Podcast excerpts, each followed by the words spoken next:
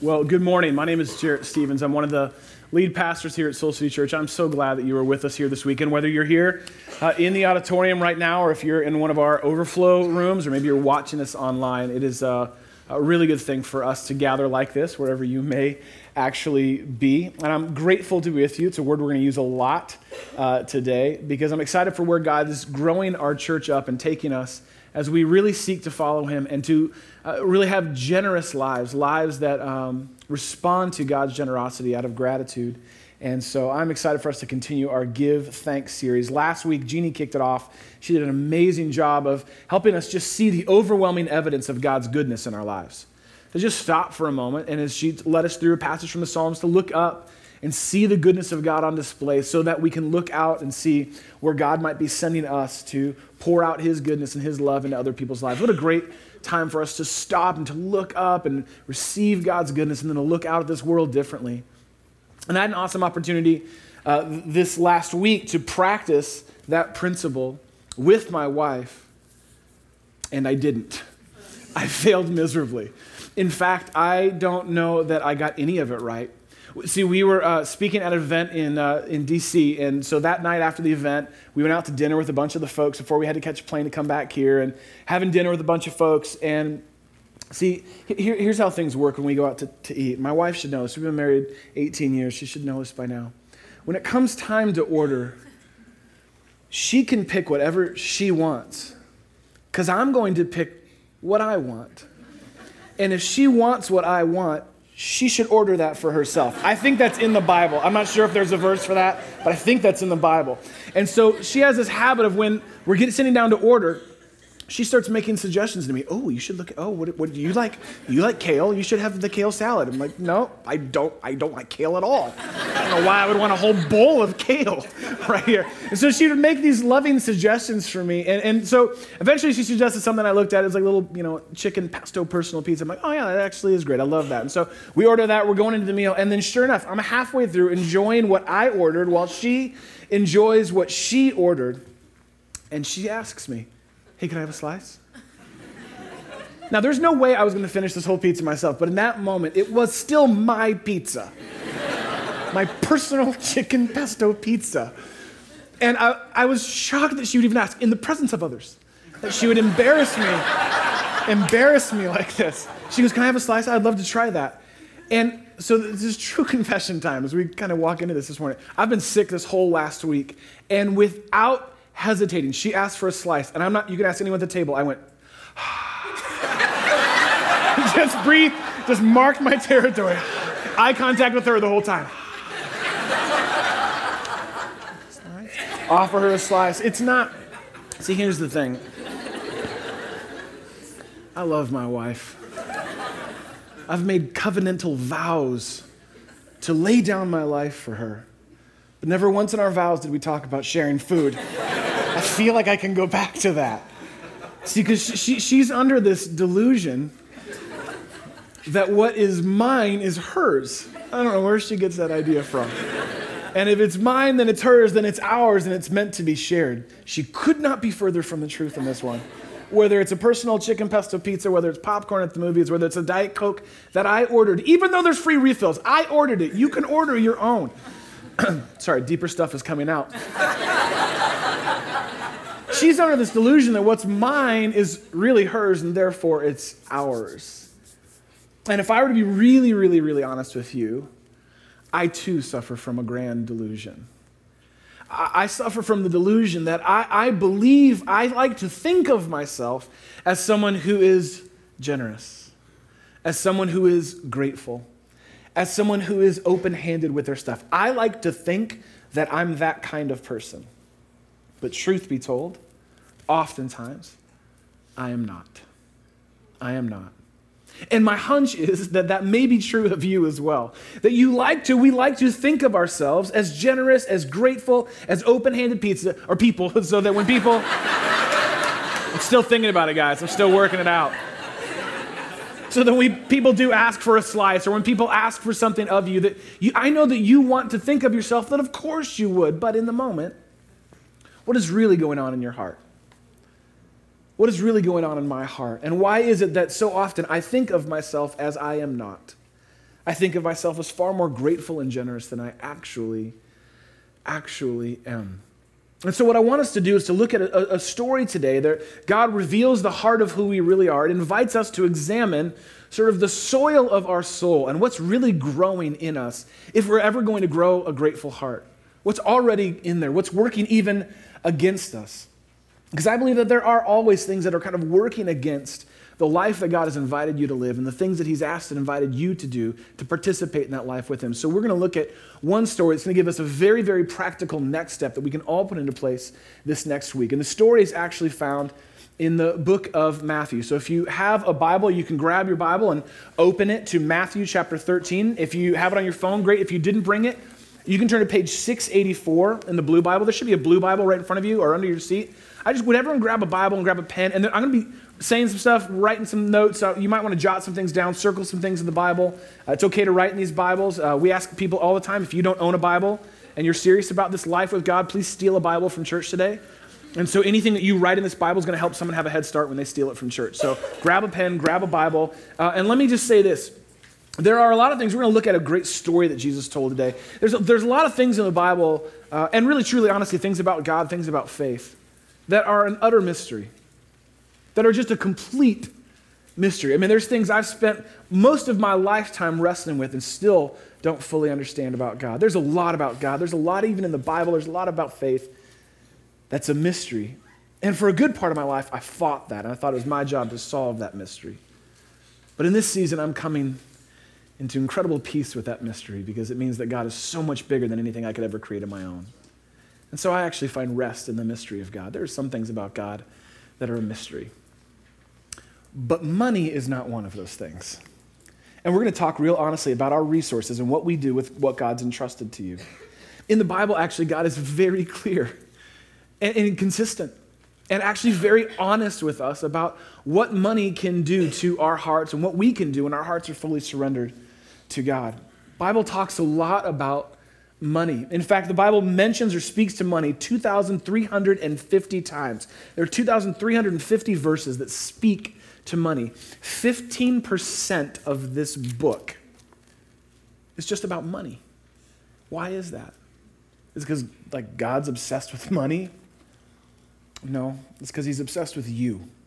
And he knows how we can be obsessed with money. And so he speaks honestly and clearly about it. And we're going to look at a story today that is not actually directly about money, but I think it gives us a framework for us to understand what we do with what God's entrusted to us. It gives us a way of understanding kind of the state of our soul when it comes to really growing a life of gratitude and generosity. Jesus told the story talking about what it, for those, what it looks like for those to come into relationship with him. He told a story about a sower and seeds and how people respond to the good news of grace that he offers us. So I want to take that story and use it as a framework to look at our hearts and our souls as we respond to God and what he's actually given to us. So this is found in Matthew chapter 13. We'll start with verse 4. It's a story that Jesus was telling. So it says this. Uh, as he, uh, sorry, we'll start in verse 3. Jesus says that he told them many things in parables. Parables are stories that Jesus would tell. And so this is one of those stories. Verse 3. A farmer went out to sow his seed. Now just hit pause real quick right there. We're on the first sentence. We're going to stop. A farmer went out to sow his seed. Now, just real quick, this is very important to understand the story. Whose seed is it? The farmer's. Now, it sounds obvious, right? But this is where we so often miss the point. Jesus says, Let me tell you a story. A farmer goes out to sow seed. So the seed is actually the farmer's. And in this case, and in many cases, when Jesus tells a story, the farmer would tend to be either himself or he's referring to his father God. So in this case, God is sowing seeds. They are his seeds, not ours. That's very important that we understand the perspective there. That the soil does not produce its own seed, it is sown by a loving hand of God. Very important. So Jesus starts right there and says, okay, so this is that story, and this is what happens. Verse 4 As he was scattering the seed, some fell along the path, and the birds came and ate it up. Now, first mental picture your brain probably went to was of the birds, right? The birds came to swoop it up. And if you were to take this story and talk about the resources that God has entrusted to your lives, it'd be really easy to start and go, yeah, there are always people out there trying to get my money. They're trying to fly in and swoop in and take it from me. And the birds are always out after to get me, and they're always trying to get my stuff, whatever it is for you. But if you look at the verse and you look at the story that Jesus told, what he actually starts with is the birds were secondary. The birds were only there because the path was hard. The soil was hard. and it just sat on the top. It didn't break in, it didn't break through. There's actually hard soil. Now, I want you to just pause for a second and think about the soil condition of your soul. Is it possible? Are there places that it is actually hardened to God? Where, where the, it has been packed down by the weight of the world and even closed off to God? Are there places in the soil of your soul that are hard, closed off, that you don't even see or recognize the goodness of God as He pours His love and blessing into your life? You don't even see it. You can't even recognize it. It doesn't even make it in to register in your soul because you're hard heartedness. That's the word the Bible uses. It uses this phrase. The Bible uses this phrase, hard hearted, again and again and again, to describe people who their soil has just been packed down and they're not actually open to God. They, they believe that what they have is theirs, and so it's their right to do whatever they want with what they have. And maybe you've met people like this. That the tighter and tighter and tighter and tighter they grip onto their stuff, what happens? We see it all the time. It slips right through their fingers. Important things slip right through their fingers, like seed falling on a path. They miss the point. And then, yeah, someone else, something else is going to come up and take that away. So Jesus is not pulling a punch. He says, some of us, some of us have soil that is not even soft or open to God, to recognizing His goodness, as Jeanne led us through last week. So, a question for us to consider as we take a soil sample of your soul is simply this How has my heart grown hard? I didn't ask the question, has your heart grown hard? But how has your heart grown hard? Where are the places? Because I don't think this is just a certain type of people. I think this is all of us in certain places of our life. Where has the soil, where's my heart grown hard so that I don't even see or recognize the goodness of God? I think that it's mine and I have to get as much as I can while I can, and I miss that there's actually a good and generous and loving God liberally sowing seed into my life. How hard has my heart grown? Where has it grown hard? And where do I need to ask God today? God, soften my heart, loosen my grip so I don't miss what you have for me. Now, Jesus goes on and says that's not the only kind of soil condition of the soul. There's another kind. Verse 5, he says that some of these seeds fell on rocky places where it didn't have much soil. So it sprang up quickly because the soil was shallow. But when the sun came up, the plants were scorched and they withered because they had no root. What's Jesus talking about here? Well, he's talking to all of us who have ever tried to grow anything in the city of Chicago. Your little windowsill succulents is not quite all that it could be because the, the soil isn't deep. And what he's saying is here, this, there, this is a condition of the soul. This is a condition of the soul.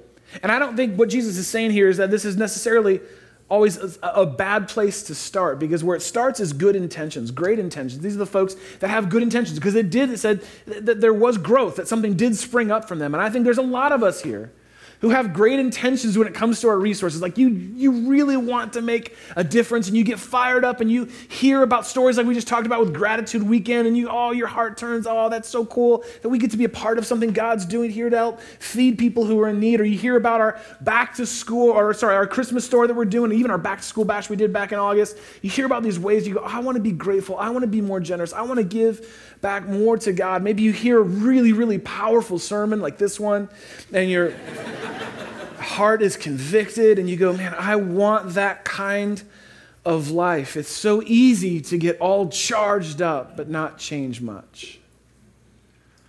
And it's easy to walk out of these doors and go, yeah, I really want to do that. But then no real change comes at the soul level in your life. These are folks with great intentions, but with very little action. Great intentions are a great place to start, but they will not carry you through the whole journey. Because the sun comes up, seasons are hard and difficult. There are rocky seasons of our life. And if we have an inch thin soil, our heart is only this deep for God, then it is going to be a tough run. And oftentimes, the fruit of what God wants to bring out of our life is limited by the depth of our soul, our openness to God.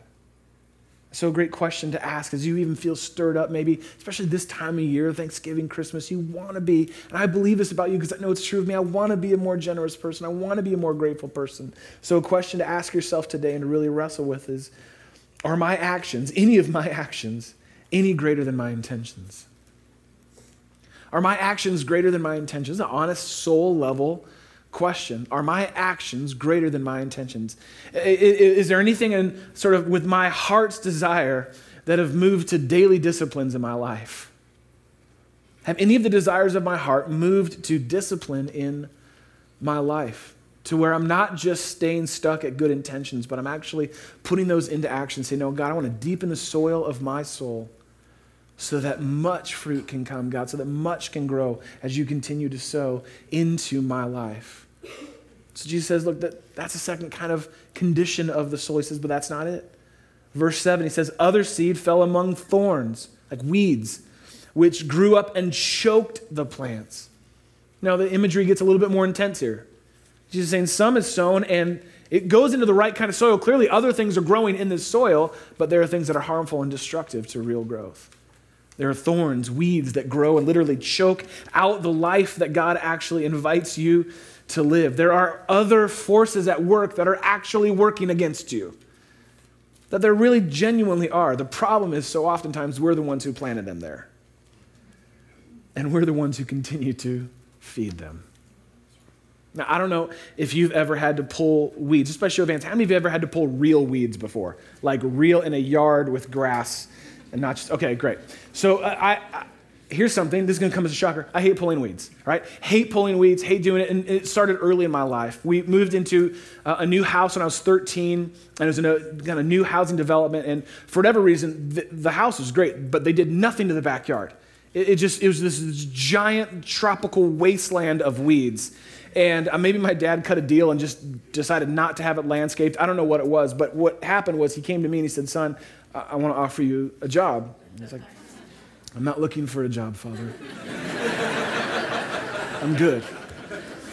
And he said, uh, here's, I'm going to pay you. I'm actually going to pay you to go pull all the weeds. And I'm not talking, these aren't, these are three foot tall weeds. Like these are like jungle weeds that are growing, okay? So he said, I want to pay you to do it. I'm going to pay you this much. So if it takes you, you know, however long it takes you, you're still going to get paid that much. So I'd get to work if I were you. So I did some searching to find commercial grade napalm and to kind of figure out if there's some sort of scorched earth strategy I could use for the backyard. And that wasn't going to work. So I went out there, and, I, I'm telling you, these weeds um, were angry. They had sin in their heart. Like they were, they opposed me in so many ways. And so I'm trying to pull them up, and it's hard. Like getting, you know, little weedy, splintery things, thorns, and I'm pulling them up, and it's not working. And getting so frustrated. And I look and I see how big the yard is. I'm like, this is never going to happen. And so, for those of you who raised your hand a moment ago, you said you've pulled weeds. What's the right way to pull a weed? By the root. That's the right way. It is not the fastest way.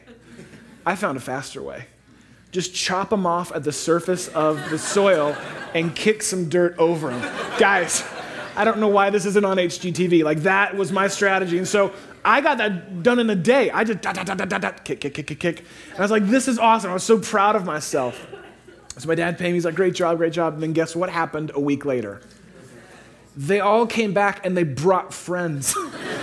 and they knew my name. They were coming for me. And so I had to go back and do it all over again. I hate weeds, and mainly because the whole point of a weed is to choke the life out of the good things growing around it. And no weed is ever going to willingly lay down its life for you. It has to be uprooted. You have to get on your hands and knees and get your hands dirty to pull a weed up by its root, or it will grow back in your life. And the same is true of the forces that work against you and I when it comes to living lives fully and freely for God, responding to Him with the resources that He's entrusted to us. There are weeds at work in the soil of your soul.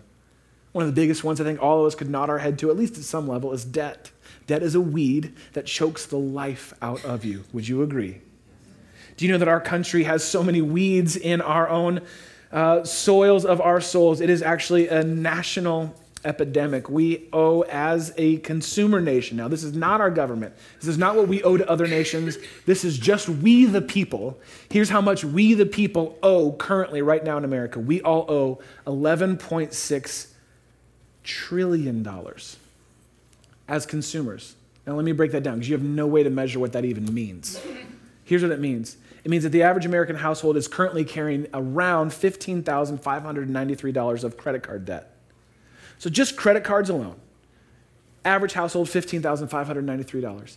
Now, in school loans, outside of that, let's just take credit cards and school loans. Average household owes $32,511 in school loans. And some people are paying for their school loans with credit cards, right? Because that's, that's a strategy that's offered to students. And when you're 19, that sounds great. But when you're 39 still paying for it, not as great. So just with those two numbers, just credit cards in school, average person around $48,000 in debt. Just that's not cars, houses, or any of that fun stuff. You think about just the, the power that we that weed of debt can have to suck the life out of you. Think about just our, our obsession to blind consumerism that drives our culture so much. Now, this week we have two national holidays. One of them was established to help us be more grateful, to remember the good things in our life, and to take some time to reflect on those things and maybe even be thankful. But there's another holiday that we created that has greatly overshadowed Thanksgiving, and that is Black Friday. Even the name itself implies impending doom for all. Black Friday is an ode, it is a celebration of all that is consumerism. And it's amazing how quickly that has even overshadowed the more important day of the week, which is a day for us to stop and be thankful. And remember, last year, just last year, 2013, our country on just Black Friday alone, one day, 24 hours, we as a nation spent $13.1 billion on laser shavers. Like, what did we even buy that we needed to spend that much money on? We spent more in one day than a large percentage of smaller countries spend in a year. We spend in one day. Now, would you, would you say that blind consumerism might be a weed growing in the soil of our soul? And so, what Jesus has invited us into is to naming these things, to be honest about them the debt in our lives, the fear of scarcity in our lives, this blind consumerism. And if we don't watch them little by little by little, these things will grow. And they will begin to choke out the life within us, the life that God has invited us into. And the crazy thing is that without you and I realizing it, we oftentimes are the ones who water our weeds and feed these things and don't even pay attention to the effect that they're having in our lives. So the question for us to consider is what are you giving life to that's actually taking life from you? Are there any habits, patterns, maybe things that you, you, had very little control over in the beginning, things you learned from your parents, a decision you made in college that you're still stuck with all these years later? Any habits, addictions to buying, to having, to owning? Any places in your life you are giving life to things that are actually taking life from you, what would it look like for you today to literally uproot those things and say, You don't get to take the life that God has invited me into anymore? It will take an uprooting. You can't just knock it off of the soil and kick some dirt over it because it will come back and it'll come back worse. Jesus is saying, No, I've created you for such a better life. It's going to take work. It's going to take work, but it is worth it. And then Jesus concludes this story, this framework that we're looking at for our souls, by saying there's another kind of soil. Thankfully, it's good news. He says, Still, there's other seed fell on good soil where it produced a crop. Now, look what he says 160, 30 times what was actually sown. This is what's so beautiful. Jesus says, For a heart that has been tendered and tilled and opened to God, a heart that says, God, it's all yours and I receive it as a gift, what would you want me to do with what you've entrusted to me? That kind of soil in our soul, that openness, that gratitude, that place of starting from there has the potential for exponential fruit in our life. That what God can do when we start in that place is exponentially more than we could ever do on our own. That's why we give here as a church. That's why we give to, you know, great organizations. That's why we support Brown and Debt. We want to give of ourselves because what God does when we do is exponentially more. And the fruit that comes from that is not only for them, but for us as well that we get to actually taste the fruit of generosity that's rooted in gratitude. This is what God does, and it's so much more than we could ever do on our own. And it's something that you can actually begin to do today. I think all of us, I think you want to live a more generous life. I think you want to be more grateful. But all you're wanting and wishing isn't going to get you there. It's going to take some real choices, some discipline today so that you can grow a life of gratitude and generosity. You know, the, the fruit of generosity that grows in this kind of soil, the fruit of generosity comes from, really is honestly, comes from the roots of gratitude, where I say, No, this is yours, God. It's from you. It's from you. Like Jeanne taught us, I look up. The fruit of generosity comes from the roots of gratitude that is planted, get this, in the soil of discipline. Daily just, we don't like that word. Oh, you had to bring that into it. Why can't I just have it fast and easy? Well, that's weeds.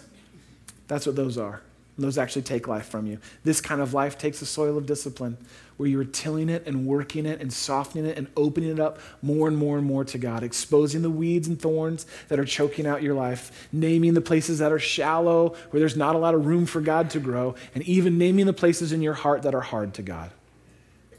Bringing all of those to God, as we're going to have a chance to do here in a moment, saying, God, what would you do to soften the soil of my soul so that generosity may grow from me like a fruit that gives life not only to me but to others around me. As I said, this is, a, this is planted in the soil of discipline. It takes daily decisions, things that G and I have had to set up and work out and rework and work out and rework, and many other folks in our church have had to as well.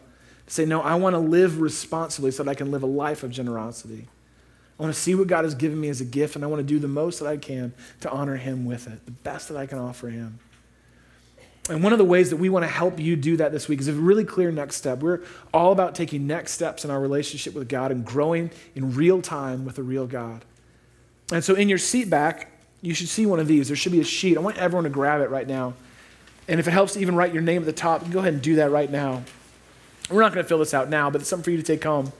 It's called the, spending, uh, the Spending Plan Worksheet by Category. Our creative team spent all week on that title, and um, the spending plan worksheet by category. I know it's very inspiring. We didn't want to just get you all fired up. We wanted to throw some Excel spreadsheet love on there. So, um, you know, th- what this is, is this is a, a, budget. And, and you may be familiar with this. You may live off of this. I think a lot of people, now hear this, I think a lot of people want to. So we're going to move from want to willing this week and say, okay, I'm actually going to do this. Or maybe I did this a while ago, but it's been so long, my life's changed. There was two of us, now there's one of us. There's one of us, now there's two of us. Oh, there's four of us. I got a new job, new promotion, lost a job. The terms have changed, but the principle still remains. What do you do with what God's entrusted to you?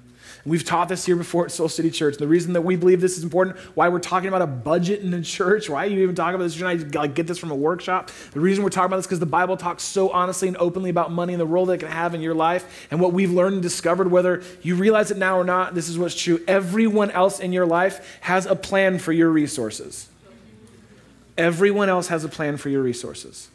Every credit card company, every bank, every car dealership, Anthropologie has a plan. I'm speaking a prophetic word, has a plan for your resources. The question is do you? What do you do with what God's entrusted to you? And so, this is some real homework that you can do this week.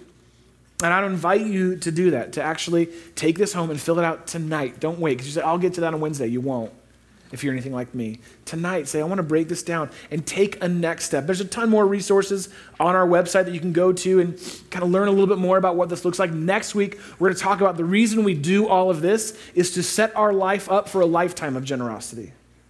And so we're going to look at what that looks like next week. But for now, what I want you to do is to hear a story of a family from our church who had to do this very hard work to kind of till the soil of discipline in their life so that the fruit of generosity could be uh, growing through their lives. So I want to invite up Cliff and Janelle Goins up to the stage right now. Can you welcome them as they come up here?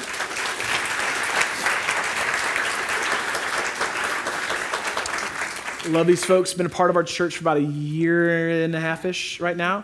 And uh, th- these guys have such an awesome honest story about kind of where they started, where they got to, and where God's leading them when it comes to your resources. I thought it'd be great if you guys could give us a little context, Cliff and Janelle, about uh, kind of the weeds that were growing in your life um, when it comes to the soil of your soul, all that kind of stuff. What, what was going on for you guys in this last decade or so?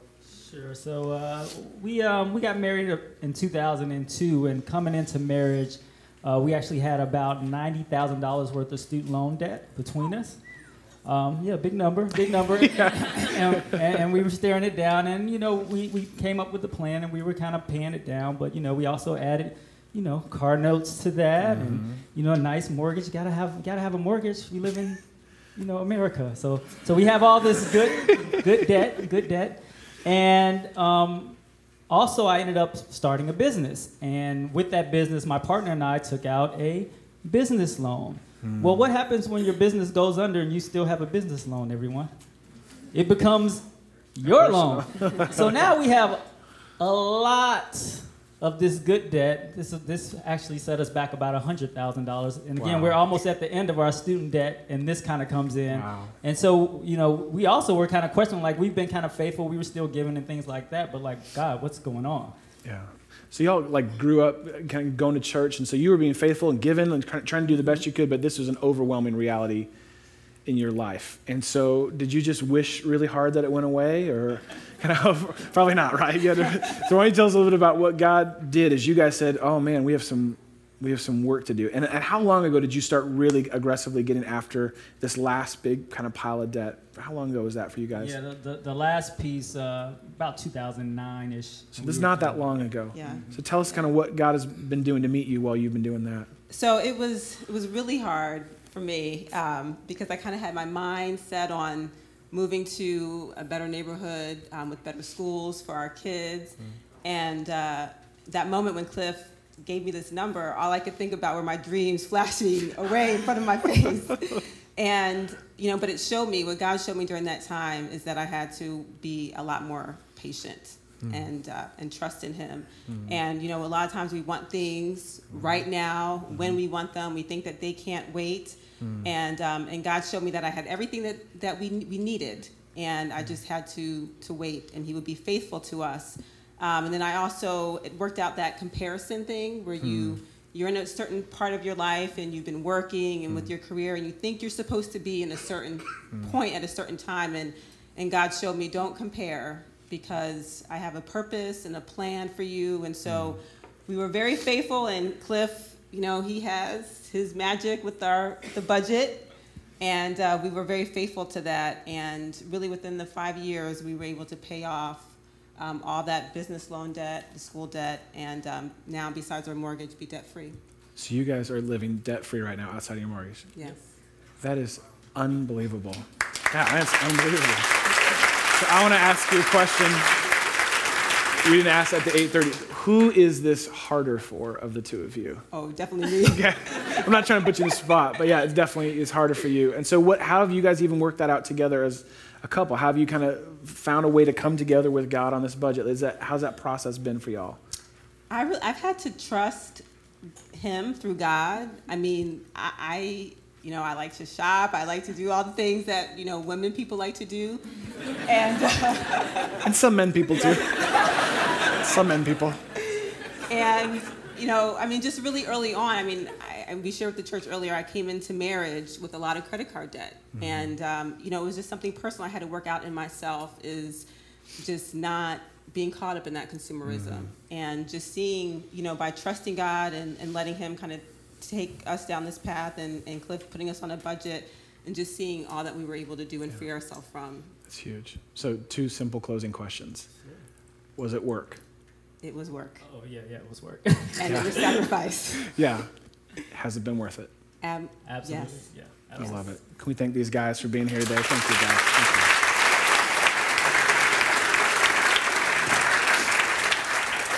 And there's no, there's no possible way to capture in a little four-minute story there the reality of the day in, day out decisions to say, I want to, I want, I want to be free. I want to literally like till the soil, do whatever I have to do to be free. But I'm telling you, I want you to hear this from my heart. It's not my idea. It's God's. He's created you to be free. He's invited you into a life where you are responsible today so you can be generous tomorrow. It's a great invitation. It's a great life with Him. It is work, but it is worth it. And the reality is for all of us, and the reason we can even talk about any of this is because there has been a way made for us, a price paid for us, that makes any of this possible. See, in the next couple minutes, we're going to have a chance to come and respond to the reality of Jesus. And I love that we can talk honestly and openly about our resources and how we can honor God, the state of the soil of our soul. But really, the whole reason we can have any of these conversations and talk about any of this stuff is because there's been a, a way of relationship made possible for us through Jesus Christ. That there was, now listen to this, a debt of my sin and yours that I could not pay. I was underwater. I was over my head. There was, it was too great for me. And so God sent his son, Jesus, to say, I will pay the debt for them.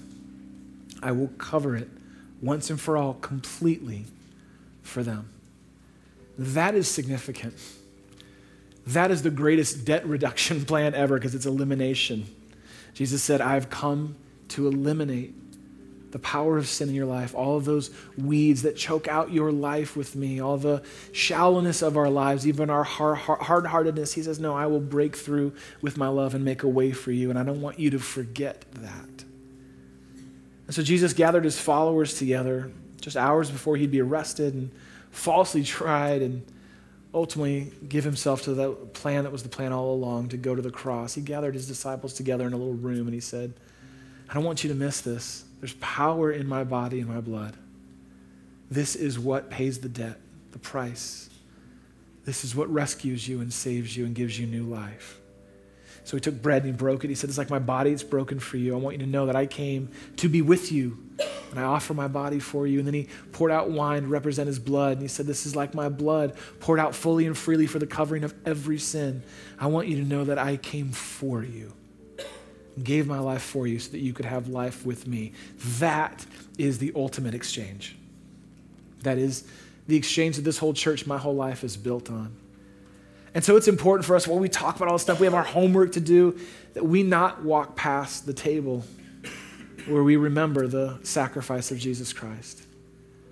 So, in a moment, I'm going to invite you to actually come to the table in this room and also in our overflow spaces. We have tables set up where you can come and take off break off a little piece of bread, then you dip it in a cup to remind you of the body and the blood of Christ so that we don't forget what this is really all about, what's at the heart of it all. And so we have spaces up here in the front, we have them in the back as well. Over here on the left, there's actually gluten free bread. We don't want anyone to miss the opportunity, invitation to come to the table. But I would invite you to come with wherever the soil of your soul is at right now, to be honest with God. Say, God, I need you to loosen some of these things up. God, I need you to deepen some of this conviction to you.